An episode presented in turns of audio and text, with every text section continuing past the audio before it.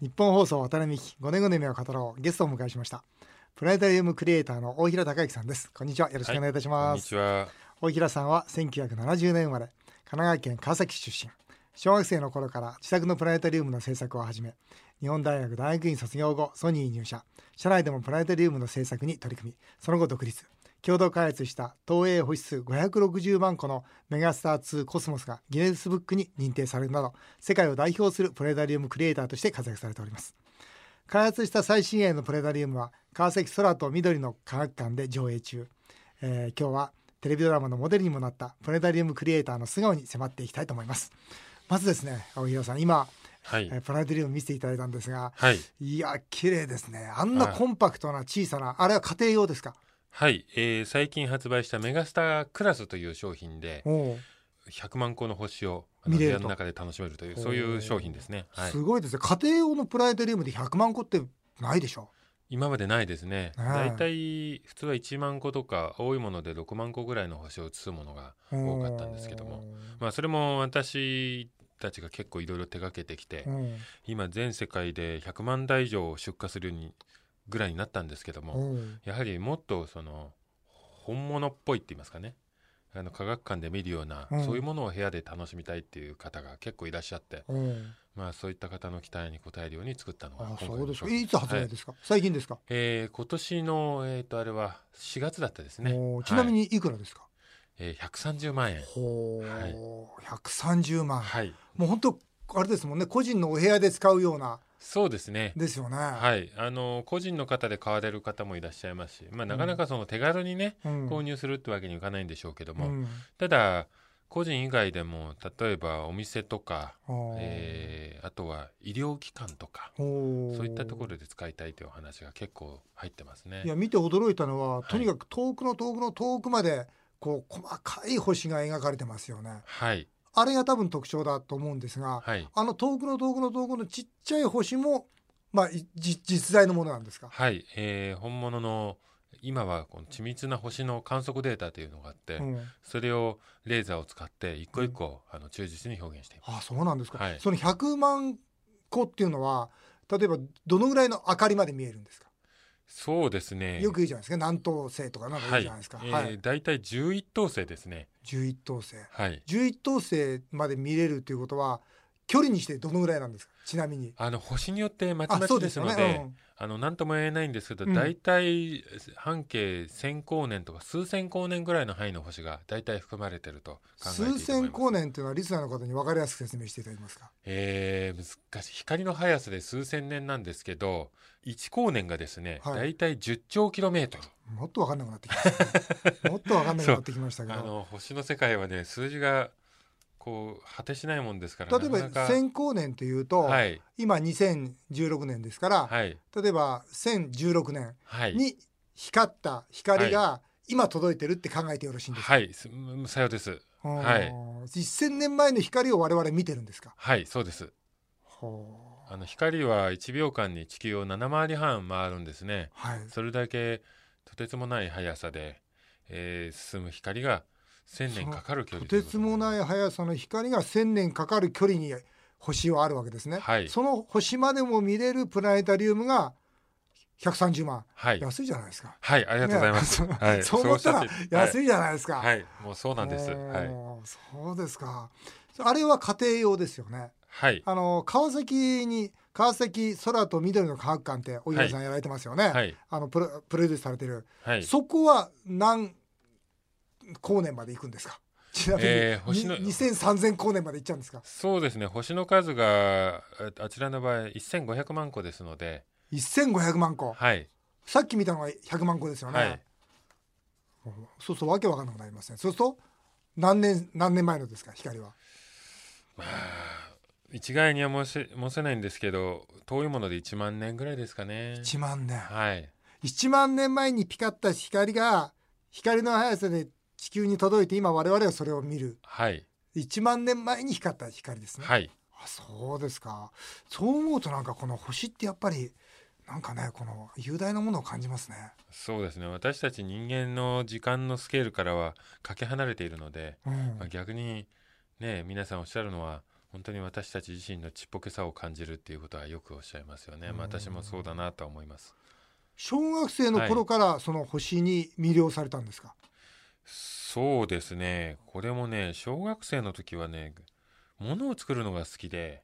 であと理科実験とか、まあ、理科は何でも好きだったんですよ。ほう。で科学実験とか家でこう試験管とかフラスコとか買ってって何するんですか？はい、フラスコで、はい、家の中でねいろいろやりましたね。もうその水素ガスを作ってみたり、まあこれはもう思い、思い出せないほどいろいろやって、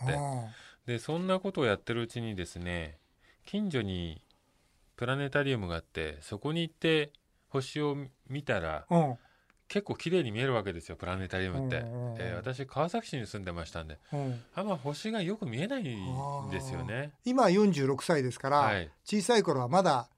ちょっと川崎の空気汚れてる頃ですよね。そうですね。でもまあ今もね、うん、やっぱ街上がりがすごいですから、うん、結局今も昔も変わらないんでしょうけど、うん、とにかくそのプラネタリウムの中だと綺麗に星が見えるので、うん、こういう星空を見てみたいなというのと、うんこういう機械を作ってみたいということを同時に思ったんですね。プラネタリウム作ってみたいと思ったのは何歳ですか？だいたいじゅっさいぐらいですかね、はい、話全然変わりますけど僕もじゅっさいの時社長になろうと思いましたからでもその頃って大事ですよね。大事ですよ、はい、ところでその我々には全然わからないんですが、はい、プラネタリウムを作るっていうのはどういうことなんですか？あの点々を打っていくことなんですか？何かその日数とか費用だとか、はい、一番苦労することだとか、はい、それちょっと本当にリスナーの方にも分かりやすくちょっと教えていただけますか？えーまあ、今作ってるプラネタリウムですね、いわゆるその業務用のプラネタリウムとなると、うんえー、星を映すためのそのなんていう原盤というのを作らないといけないんですけど、小さい穴を開けていく、開ける、うん、でこれ手作業でできる作業じゃないんですね。とても髪の毛のひゃくぶんのいちの大きさとかなので、どちらかというとその工場の中でそのものすごい精密な作業なんですね、うん、クリーンルームといって、うんえー、ゴミの入らない部屋の中で専用の機械を使って作ると。そうなんですか。でそういう機械を自分で作ることから始めました。であとその現場だけでは星が映るわけじゃないので、はい、レンズとかそのあとは電球を光らせるための電源とか、うん、あとはまあいろいろですね、機械のこと電気回路のこと、うん、それから天文学のこといろいろな知識を総動員していく、その機械を作り上げていくという作業になりますね。大平さんは今メーカーでもやられてるんですか？メーカーの社長さんも、はい、先ほどのその家庭用のプラネタリウムはもう大平さんが作って売られてる。はい、この他の家庭用プラネタリウムはあの、えー、セガトイズさんというおもちゃメーカーさんに製造をしてもらってるんですけども、うんうん、このメガスタークラスに関しては完全に自社設計、自社製造です。あ、そうですか、はい、ソニーに入られましたよね、はい、ソニーでもプラネタリウムを作られてたんですか？えー、途中からそういう活動もありました。もともと私がソニーに入った時は、まあ、プラネタリウムはあくまで趣味で、あの仕事ではあの生産設備の仕事をソニーの中でやってたんですけども、はいはい、まあ、その趣味でやっていたプラネタリウムが結構日の目を見まして、うん、で、まあ、最初最初は、まあ、ソニーの中でプラネタリウムってやるっていう発想がなかったもんですからね、うん、これそろそろ会社辞めて自分でやった方がいいのかなと思って上司に相談したら、うん、いや面白いことやってるな、おいやってみろと、お前うちの会社でやったらいいんじゃないのって言われて、それでま あ, あそんなことができるんだったらそれはそれに越したことはないなっていうんでしばらく、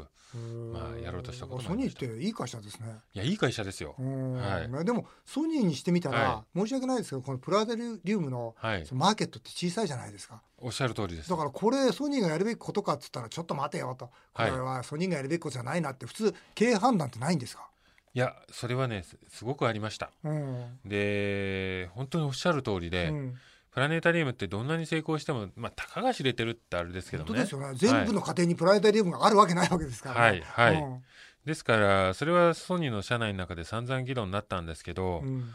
結論から言うととにかくいっかいは事業をするって決まったんですね、うん、でなんでそんな決断をしたかというと、はい、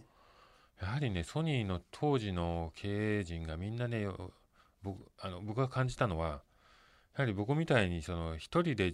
こうコツコツ作るみたいな、うん、そういうのがどうもとても心に響いたようで、うん、やはりソニーという会社はこういうのを大事にしなきゃいけないという、どちらかというと、ね、はい、うん、そういう気持ちがとても強かったんだろうなと、荻田君みたいなこういうのをね、うん、なんとかできないとうちの会社はダメだよっていう、そういう意識がすごく感じましたね。なるほどね。やっぱチャレンジ精神というかね、はい、だんだんソニーも大企業になってたんで、はい、例えば一人がコツコツ何か研究するようなことはだんだんなくなっていきますよね、まあ、チームになりますもんね。どうしてもね、だからまあ俺たちも昔はこんなだったよなみたいな感じだったと思うんですね。だからそういう気持ちがひしひしと感じたので、まああのありがたいなという気持ちとかもいろいろ感じましたね、はい、今日はあの大平さんのですね、はい、このプラネタリウム男っていう本も読んできたんですが、はい、まあ、その中に、ね、井出さんとか、はい、当時の社長会長の井出さんとか、はい、あとは安藤さんですか、はい、うん、私もちょっと仕事でね、はい、あの安藤さん方とお話しさせていただいて、本当にバランスの取れた、はい、ね、素晴らしいトップの方だなっていう印象が強いんですが、はい、でそういうそうそうたる方々に応援していただいたというふう、はい、に書かれてますね。そうですね、本当にもうなかなかめったにできる経験じゃないことをさせていただきましたね。一方宇宙といえば毛利衛さん、はいね、宇宙飛行士、はい、これもこのプラネタリウム男の中にエピソード書いてありますが、はい、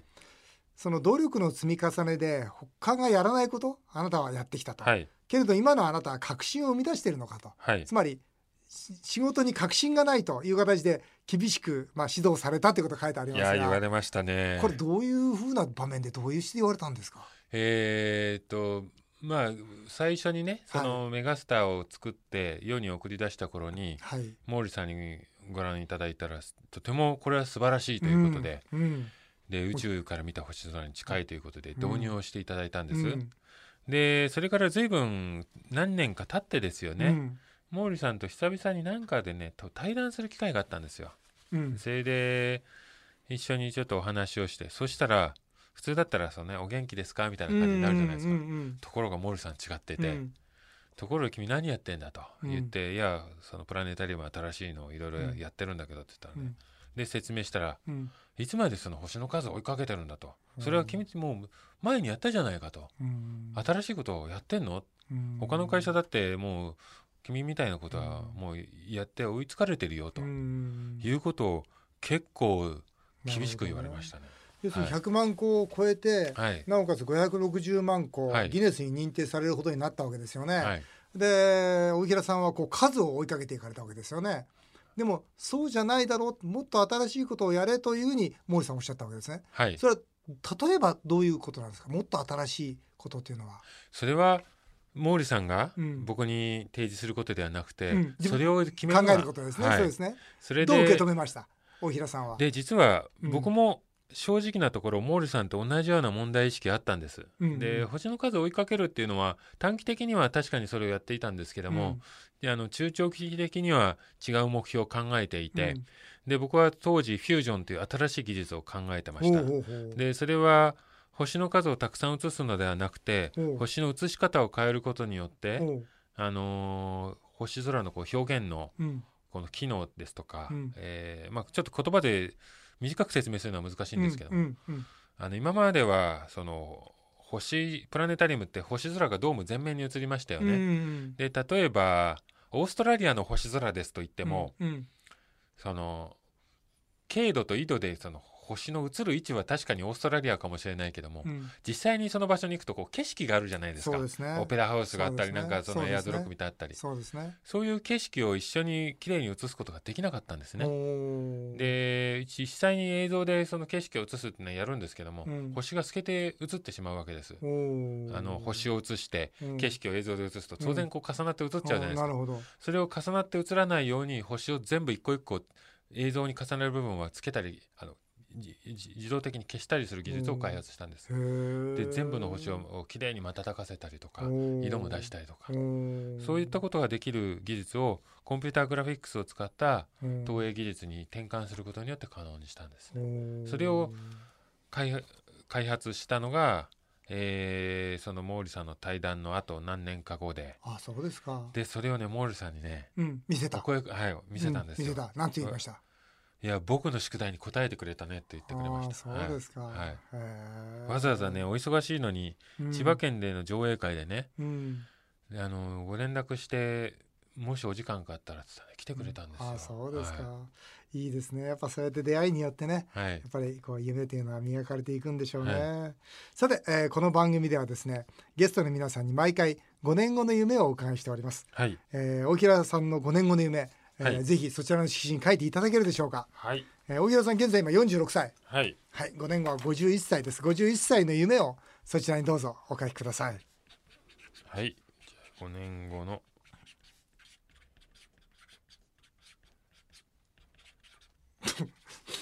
笑っちゃいけないんですけどいいですね大平さんってね、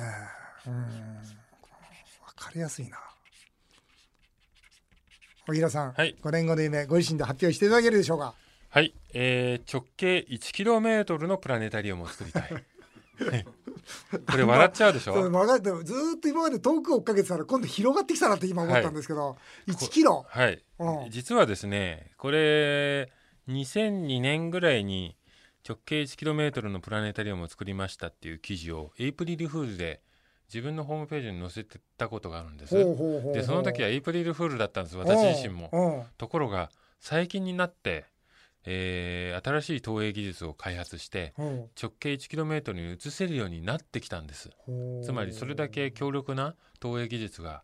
実現できるようになってきた。いちキロというとそれどこに移すんですか。はい、はい、それが大変いい質問でありがとうございます嬉しいなその質問を褒めていただいたことあんまりないんでこの番組嬉しいな、はい、ど, いど, どこに移すんですか。いやそれがね今はないんですよ。ないんですか、はい、それで、それで、えー、今ね考え例えばですよ、うん、例えばあの東京ディズニーランドってあるじゃないですか。あります知ってますよ。あそこの天井を丸く覆うことができたらちょうどあれが直径いちキロぐらいなんですね。でもちろんそういうものを作るのは大変なことだし、うん、すぐにはできないかもしれませんけど東京ドームなんかのあれはダメなんですかね。東京ドームの内側は、はい、東京ドームだと直径がにひゃくメートルぐらいであちっちゃい、はい、でその、まあ、そのぐらいのドームであの東京ドームではないんですけども実験したことあります、うん、どうでした。あの、あのぐらいはきれいに映りました。あのぐらい問題ない、はい、どうってことない、はい、うん、全く、まあ、余裕だったんですね。余裕でただいちキロぐらいになると例えばテーマパークを丸ごと覆うことができるわけです。なるほど。で例えばこれは、まあ、日本国内は僕はちょっと難しいと思ってるんですけども建築基準法いろいろあってね、うん、例えば海外であれば、うん、例えばあのラスベガスとか、うん、例えばですよ、うん、そういうところにそういうエンターテインメントの施設テーマパークを作ってそこを丸天井で覆うことができたら、うん、冷暖房も完備ですし、うん、それで屋内だけじゃなくて空も含めてエンターテインメントですね、うん、そういう施設が世界中どこかにあっても決しておかしくないと思うんです。今大平さんの夢聞いたんですが、はい、なんか次の本のタイトルは夢は叶うは本当かっていうタイトルで書かれたということですが、はい、今夢、夢は叶うは本当か、はい、夢は叶うって本当ですか。それはほん叶う場合もあるし叶わない場合もあるしそうきました、はい、うん、あの叶えちゃいけない夢もありますね。私はよく若者に対してそういうテーマで講演をするんですけども、はい、僕はあえて夢が叶うとは限らないって言います、うん、これまあ半分冗談半分本当なんですけども僕は学生の時に一生懸命大型のプラネタリウムを作りました、はい、それはね理工系の大学に進んで周り女の子は全くいなかったんですよ、うん、そういうところで自分の周りの環境を変えたいと思ったんです、うん、でそうした時にまあ普通だったらテニスサークル入るかなんかいろいろやるじゃないですか、うん、で僕はそういうのが得意じゃなかったので、うん、自分の得意分野であるプラネタリウムでこう少しこの名を上げてね女の子にモテたかったんですね、はいはい、うん、ところが、うん、今よんじゅうろくさい独身なんです。つまりえー、プラネタリウム世界最高のものを作っても夢が叶わないことはある。でもそれに夢に挑戦することによって、うん、あのー、何が起きたかっていうと僕のプラネタリウムにたくさんカップルが来て、うん、それでどんどん結婚していくわけですよ、うん、つまり夢は叶わないかもしれないけれども、うん、想像もしなかったような副産物が得られるってことです。なるほど、はい、なので夢は叶うとは限りませんが、うん、夢に挑戦することは、うん、夢以上の結果を出すかもしれないし、うん、あのとても意味があると僕は思います。ありがとうございます、はい、それを書かれたのがこの本ですね、えー、今書いてるの で, るで、ねまあ、多分でもそんな話も入ります。そうですか、はい、そんな話も入るので、はい、そうですか、ありがとうございます、はい、あの何か今日お知らせがあるそうで、はい、はい、あのちょっとお知らせしてください。はい、はい、えー、まずですねイベントですね、講演会が一つありまして、えー、どちらで、はい、東京工業大学ですね、えー、東工大、はい、東工大です、はいはい、えー東急大井町線目黒駅大岡山駅からにふんのところにある、えー、大岡山キャンパスでじゅうがつにじゅうごにちに地上最高の星づくりを目指してという講演会を予定しています、はい、あともう一つは、えー、今度は種子島ですね、はい、種子島宇宙芸術会プレイイベントで、えーキクラの岩屋というこれ自然の洞窟の中にですね、海に面している洞窟の中でそこでプラネタリウムプラネタリウムやる、うん、でこれがですねじゅういちがつじゅういちにちからじゅうよっかに、うんえー、行われますので、うん、種子島とてもいい場所なので観光がてらぜひご覧いただきたいなと。いや先ほども夢に対してメッセージいただきましたが、はいえー、実はあの私はですねみんなの夢アワードという若者たちの夢を応援するイベントを主催しております、はい、もう本当に世界を代表するプラネタリウムクリエイターの大平さんじゅっさいからその夢を持って夢を叶えたわけですが、ぜひ夢の大切さや今夢を追いかけている人にメッセージを最後にいただきたいと思います。はい、夢に挑戦することは夢以上の結果をもたらすことがあります。だから夢に挑戦することは素晴らしいことです、うん、でも夢がなかったら、うん、無理に夢を作らなくてもいいです、うんえー、夢を持っている人を応援すること、あるいは人並みに平凡に周りの人と幸せに生きていくことも素晴らしい生き方です、うんえー、夢を持ちたい人は持って挑戦してください、うん、夢が特になければ無理をしないで、えー、自分の幸せをかみしめてください。いいですね、はい、小平さんあれだね、そのやっぱりこう非常にウエットなこう発言をされますね。あ、そうですか、はい、もう絶対もう近々結婚できるでしょうね。本当、はい、ありがとうございます。渡辺美樹ごねんごで見よう方の、はい、今回のゲストはプラネタリウムクリエイターの大平孝之さんでした。どうもありがとうございました、はい、ありがとうございます。